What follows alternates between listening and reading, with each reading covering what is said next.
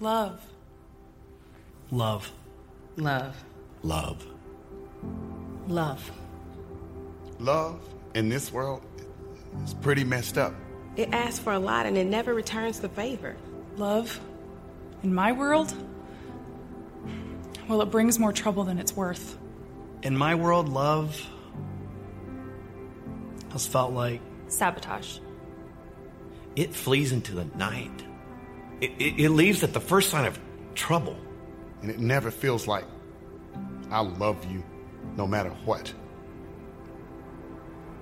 Because love in my world, it leaves. And when it leaves, there's only disaster left. Oh, promises a lot, but it doesn't deliver much. it breaks hearts. I've picked up the pieces of my broken heart one too many times. So I build walls. Love isn't worth the tears. The pain, the loneliness. The surrender. It's exhausting. Even when you try to do love right, love fails. I have made a mess out of love. What good is it? You can't help me. Why love at all? Why do I even try to love? Why sacrifice to carry the burden? Why? Why? Why?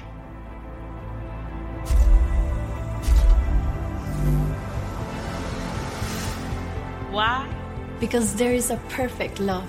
Perfect love that can end the disaster. A perfect love that can heal the brokenhearted. There is a love that saved those who are dwelling in this messed up world.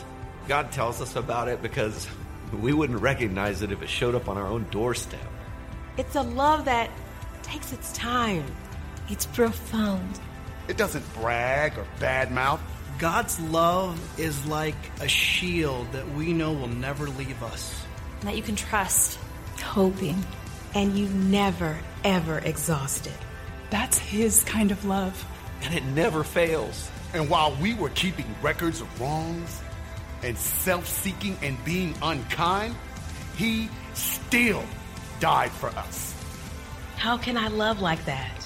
How can I love like that? How can I love like that? Because I am loved like that. I can love well, not because of me. But because He first loved me.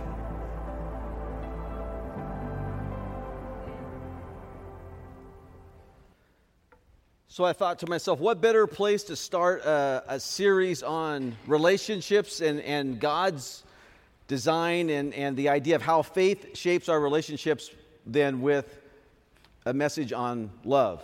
It's a little overwhelming, to be honest, but the, the question that we're asking this morning is I, I want to know what love is. Now, forgive me. Last week I did an 80s song reference. And I didn't really think about it until my man Dave Fox reminded me that this is an 80s song reference.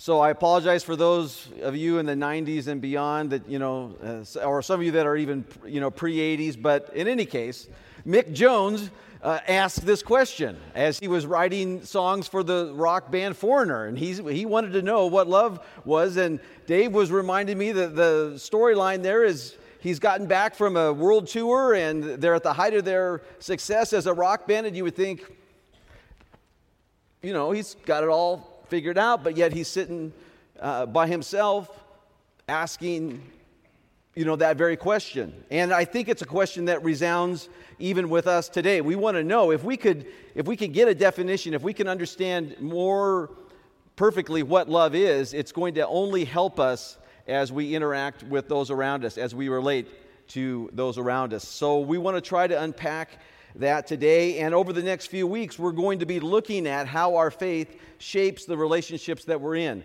Whether we're married or single, whether we're a child or a parent, whether we're uh, in a workplace uh, situation or uh, just in a neighborhood, we have relationships, we have friendships, we have people that we interact with regularly and we need to know how does my faith how does my relationship with god shape how these relationships get formed and so we start today with love it's the foundation of everything that we do and it needs to, it should be it needs to be as people of god it should be what is impacting us. So we want to start this morning with this idea that love is essential. It is essential to uh, what we do. And it's essential to us because it is, it is who God is. Let me prove that to you. If you asked anybody that was following God or claimed to be a Christian and you asked them to describe God to you, somewhere in those first couple sentences, you're going to get God is love.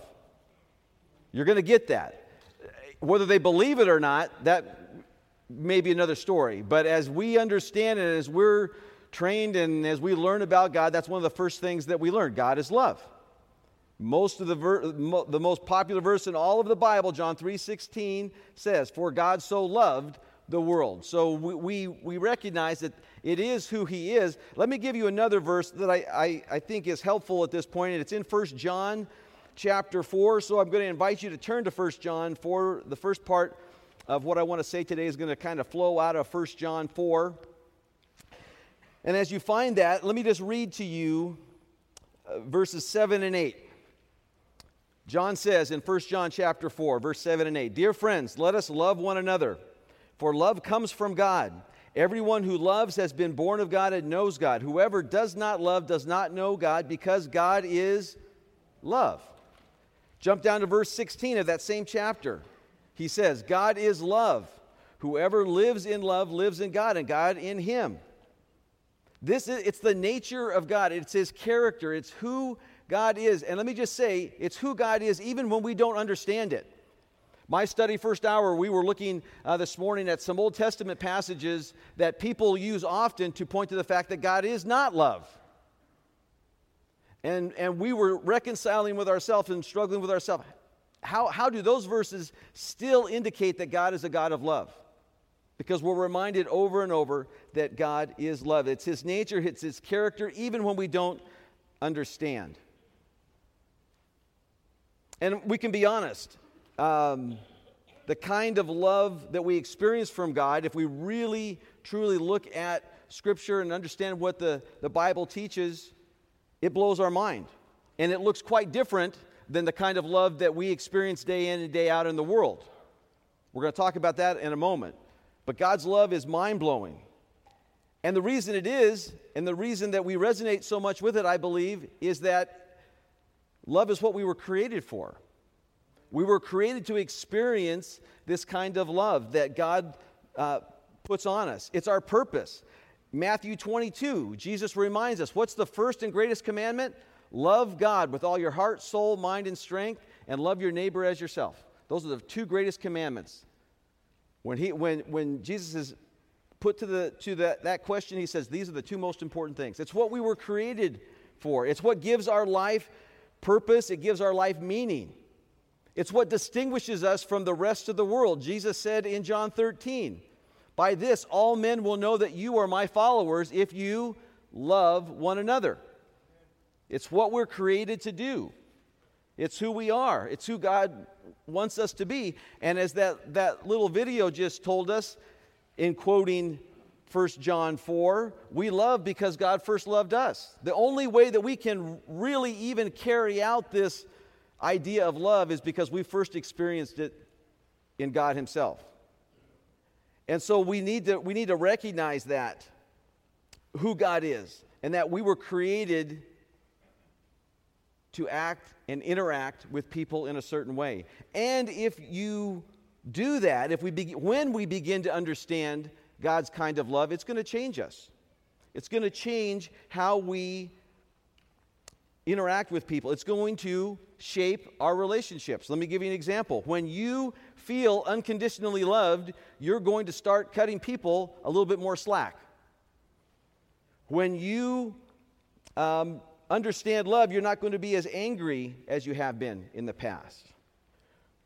When you understand God's love, you're going to be more patient. You're going to be more forgiving. You're going to be more merciful, and you're going to be able to extend grace into people's lives. About a year ago, I was uh, doing a, a message that was related to love, and I used this definition. I want to share it with you again. I said, Love is a rugged commitment to seek the well being of another person. It's a commitment. Nothing about feelings there. It's a rugged commitment. It's going to work us over pretty good to really seek the well being of another person. But it's what we were created to do. And it's what we were created to experience. We were created to be loved. And we can't extend that kind of love unless we've experienced it ourselves. So we have to come to terms with the fact that God loves us in a supernatural, unconditional way. And when we come to understand that, that God has loved us in a certain way, it allows us to love that way ourselves. Now, we're going to run into a problem with that. And that's the second idea I wanted to share with you this morning. That is that love has been perverted. Now, I use the word perverted not necessarily just in a sexual way. The word perverted means it's been twisted, it's been distorted, it's been something that's been taken as true and it's been broken and turned around and it looks differently. Love has been perverted. And this love that we're more used to experiencing in the world uses people. It uses people. This kind of love is self centered. Let me give you an example, even a Bible example. Some of you will know the story of Sarah and Abraham, and they, they had some children, and Sarah couldn't have any kids of her own initially, and so her servant had a child with Abraham, and when Sarah eventually had her own child, she treated that servant terribly. And they basically exiled her and her son Ishmael out into the desert. Love is self centered when it's broken and distorted, it's conditional, it's based on what you can do for me. It objectifies the other person. It turns them into an object. This is what makes pornography what it is. That it becomes an object that's going to fulfill, that person is going to become an object that fulfills some need in me, some desire in me. It turns, it dehumanizes people and turns them into an object. This broken kind of love does that. It's inconsistent, it manipulates, it tells a partial truth. It, it works one person against another. It manipulates a situation to get what I want out of it. It's deceptive. It's centered on my feelings. I'll give you another example from the Bible Samson. Read the story of Samson sometime, and he, that guy is driven purely by his own desires and his feelings. He knows what's right, he knows what his parents are telling him he ought to do, and he's driven solely by what works for him, by his desires, by his feelings. That's the broken kind of love. And it's short sighted. This perverted, broken love is short sighted. I want to share with you a quote I heard this week from a celebrity. I won't tell you who it was, but she said this. She says, Oh, that's not, this is not the quote. Take that off. Take it off quickly. Get out of there. All right. Here's, here, that's coming, but not, not yet. Her quote says this I love hard, but when it's over, it's time to move on. So that's, that's a, a person. Now, I'm, we're going to talk about celebrities in a moment, but they get lifted up as if they're some kind of relationship ex- experts, I think, sometimes. And, and she had this to say about love I, I love hard, but when it's over, it's time to move on. So there is an emphasis, an overemphasis in our world on this this kind of love, this broken kind of love. We, we tell stories, we sing songs, we write books, uh, there's television shows um, that, that talk about how love conquers all and love will do this for you, and it's, it's this answer and it's that answer. And the reality is, uh, th- there's very little real relationship happening within those songs, within those TV shows, within those stories, within those movies. Because a real relationship is one where uh, I take out the trash, I pay the bills.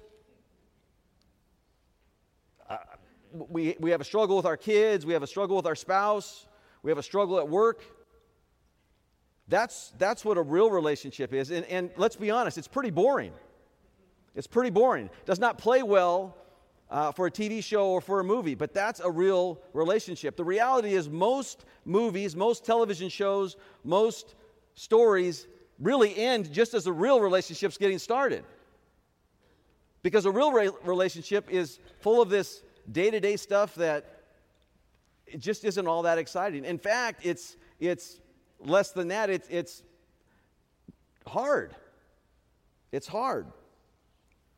So when the media and, and other places in, in our culture splash love up there, it seems more desirable and it creates an image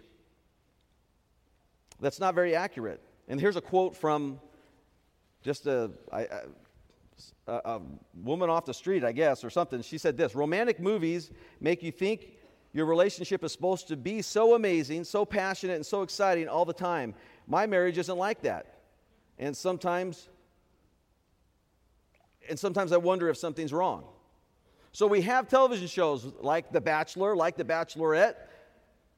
So those are current, but let me go back to the dating game, Love Connection. I mean, these, these shows aren't all that new. We've, we've created this idea that a real relationship can happen within just a, a number of days and weeks. And so it creates a reality that cannot really be fulfilled. And it's been called, and I've called it uh, from this exact spot, this very same thing, it's been called emotional pornography. So it creates a vision of something that really can't realistically be fulfilled. It does not happen in real life. It's based on the desire for happiness and personal fulfillment and so, in the same way that pornography seeks to meet a certain need, this emotional feeling that it creates in us is, is trying to create something in us, a vision of something that will meet all of our needs. And the reality is, any real relationship's not going to fulfill that.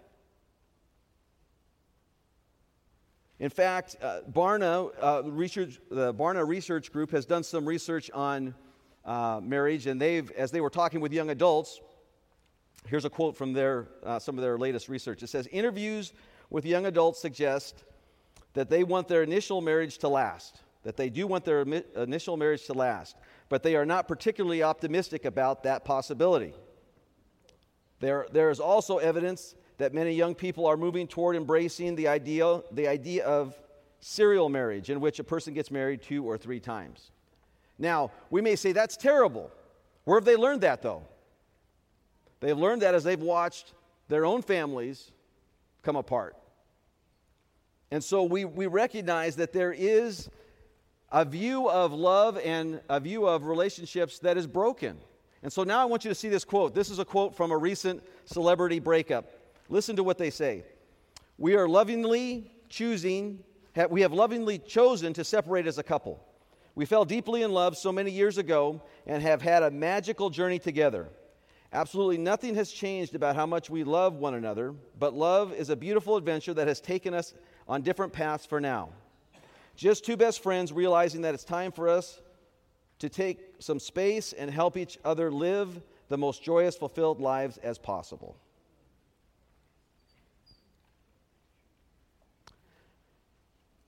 So, if this is the picture of love, that it's really all about my personal fulfillment and my needs getting met, then we can see the brokenness of what we are up against and what we're faced with. And it's very easy for you to say, well, you know, that's terrible. I would never think that way. I would check yourself because I want us to be real careful to what degree we have been influenced by this kind of thinking.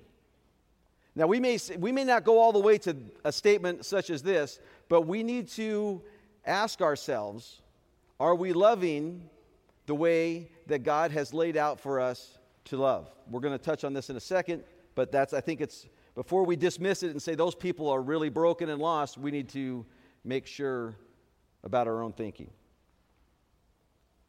But there's more to love, I believe, than, than just this momentary, momentary excitement and my desires being met, there is a God given purpose. And so I want to read to you from Paul Sorensen, the quick quote from him. He says, Your life as a believer in Christ is to strategically give yourself away for the kingdom of God.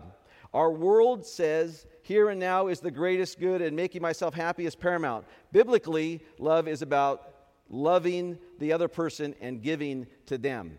It's a 180 degrees from what we're seeing in our world. It's not about my self fulfillment, it's about how I can give myself away to another person. And more importantly, how can I build the kingdom of God? How can God's kingdom be enhanced by how I love and how I relate to the other people in my life?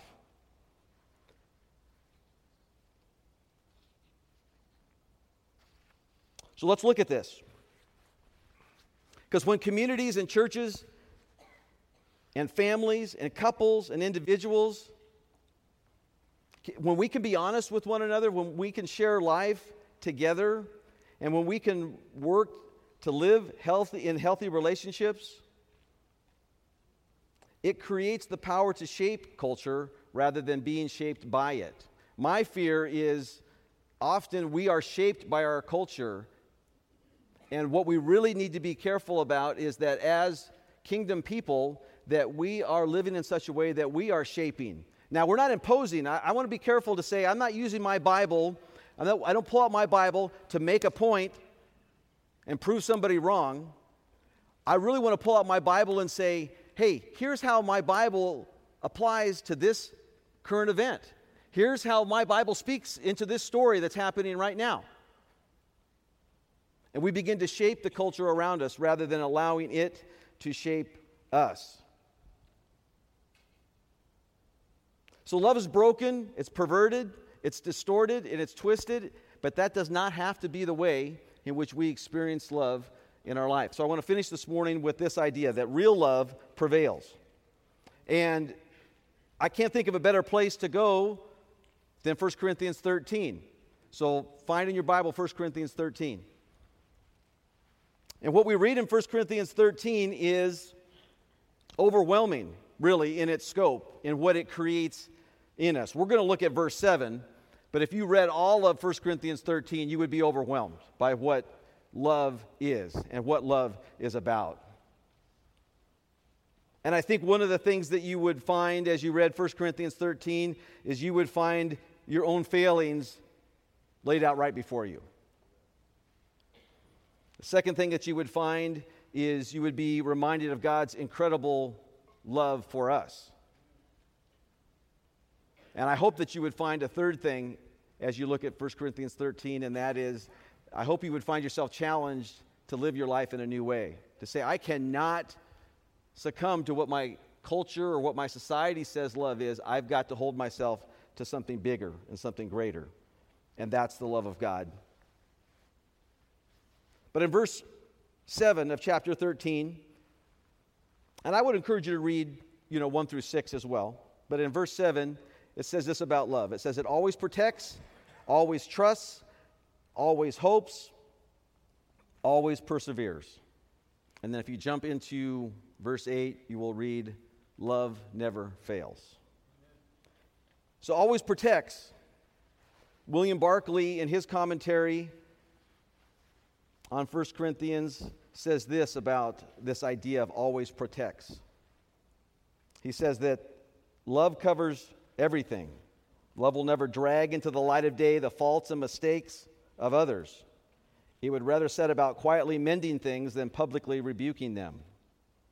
He says, more likely, this protection idea means that love can bear any insult, any injury, any disappointment. Love protects.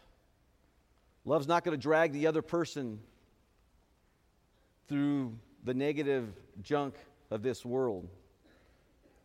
And I started thinking about this, this idea that love would strive to protect the other, and, and I was drawn to two real quick biblical examples of that. Back in December, we were talking about Mary and Joseph when we were talking about the Christmas story, and we were talking about the moment that Joseph found out that Mary was pregnant and he knew he was not the father of this child. And we pointed out that in that scripture, it says that Joseph was a righteous man and did not want Mary to be criticized and humiliated, and so he was going to choose to deal with her quietly and privately. I think that's an example of this kind of love. I think when Jesus, just a week ago, we were talking on Easter Sunday and we talked about the events of his crucifixion, his trial and his crucifixion, and, and Jesus chose to stay silent and not to drag anybody else, not to accuse back, not to enter into some big dialogue with these religious leaders and, and Roman leaders. He could have. He could have. He chose not to. Love protects, love always trusts. Love is completely trusting, always believes the best.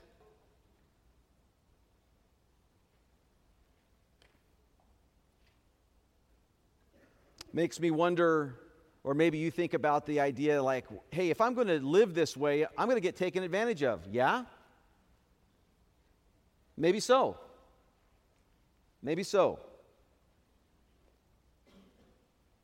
But again, I, I have to ask if we're, if we're going to embrace this kind of love, the kind of love that God has shown in our own life, is, it, is that okay?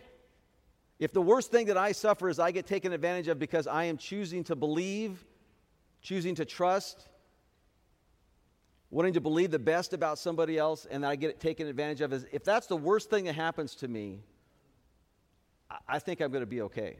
And if I truly believe that God loves me and has a better future for me, then really it's not going to matter in this short term. Love always trusts. Love always hopes. Hopes the best. Hopes the best, even of wicked men, even of my enemies. Jesus said that, right? Love your enemies. This is where love gets real, in, in my estimation, when we think about uh, that kind of experience. Love always hopes, love always perseveres. From one of the commentaries I looked at this week, listen to this. Love clings tenaciously to whatever is holy, righteous, or good. It forcefully pursues whatever is true, honorable, pure, lovely, commendable, or excellent. It relentlessly strives after all these things to learn, receive, hear, and practice them. Love will persevere through any barrier, any obstacle. Love will persevere, will tenaciously hold and cling to what is right and good. That's love. So, what does that look like in our relationships? That's kind of where it meets the road, right? Okay, so this is, we've got, uh, we got love is essential. We, we know that love is broken, and, and we believe that love will ultimately prevail, that God offers a kind of love that goes beyond anything that this world offers. But what does that look like in my relationship? How does that shape my relationship? And that's really central to what we want to unpack over the next few weeks. That as we think about the different aspects, different relationships that are going to come up, it's all going to come back to how does my love, how does God's love expressed in my life shape this relationship? Because most of us would say that we're loving people. If, if, you, if somebody asked you, you if you were a loving person, most of us would probably say, yeah. And then they would say, well, do you, do you love your you, you love your kids? Well, yeah, I love my kids. Are you patient with your kids? Yeah. you know, when you start laying 1 Corinthians 13 against our love, we, we recognize, you know, do I always do I always believe my parents? Do I always believe they have my best in mind? Well, you know, that's where it starts to get real. So we're, we're recognizing as much as we aspire to this, we have growth. We have a, we have a need to grow. And that's what we want to unpack over these next few weeks. How can I love like this? How can you love like this? How can we love like this? We can love like this because we have been and we are loved like this by God. We can love because God has first loved us. And that's what this table this morning is about. And so this morning, as we come to the table and we come to the communion table, we're reminded that this is the expression of love in our life, isn't it? That when we look at what Jesus did on our behalf, it's what happened in his willingness to go to the cross and be sacrificed for us that that love is expressed. And so this morning as we hold these elements and as we take these elements, we're reminded of his body broken and his blood shed for us.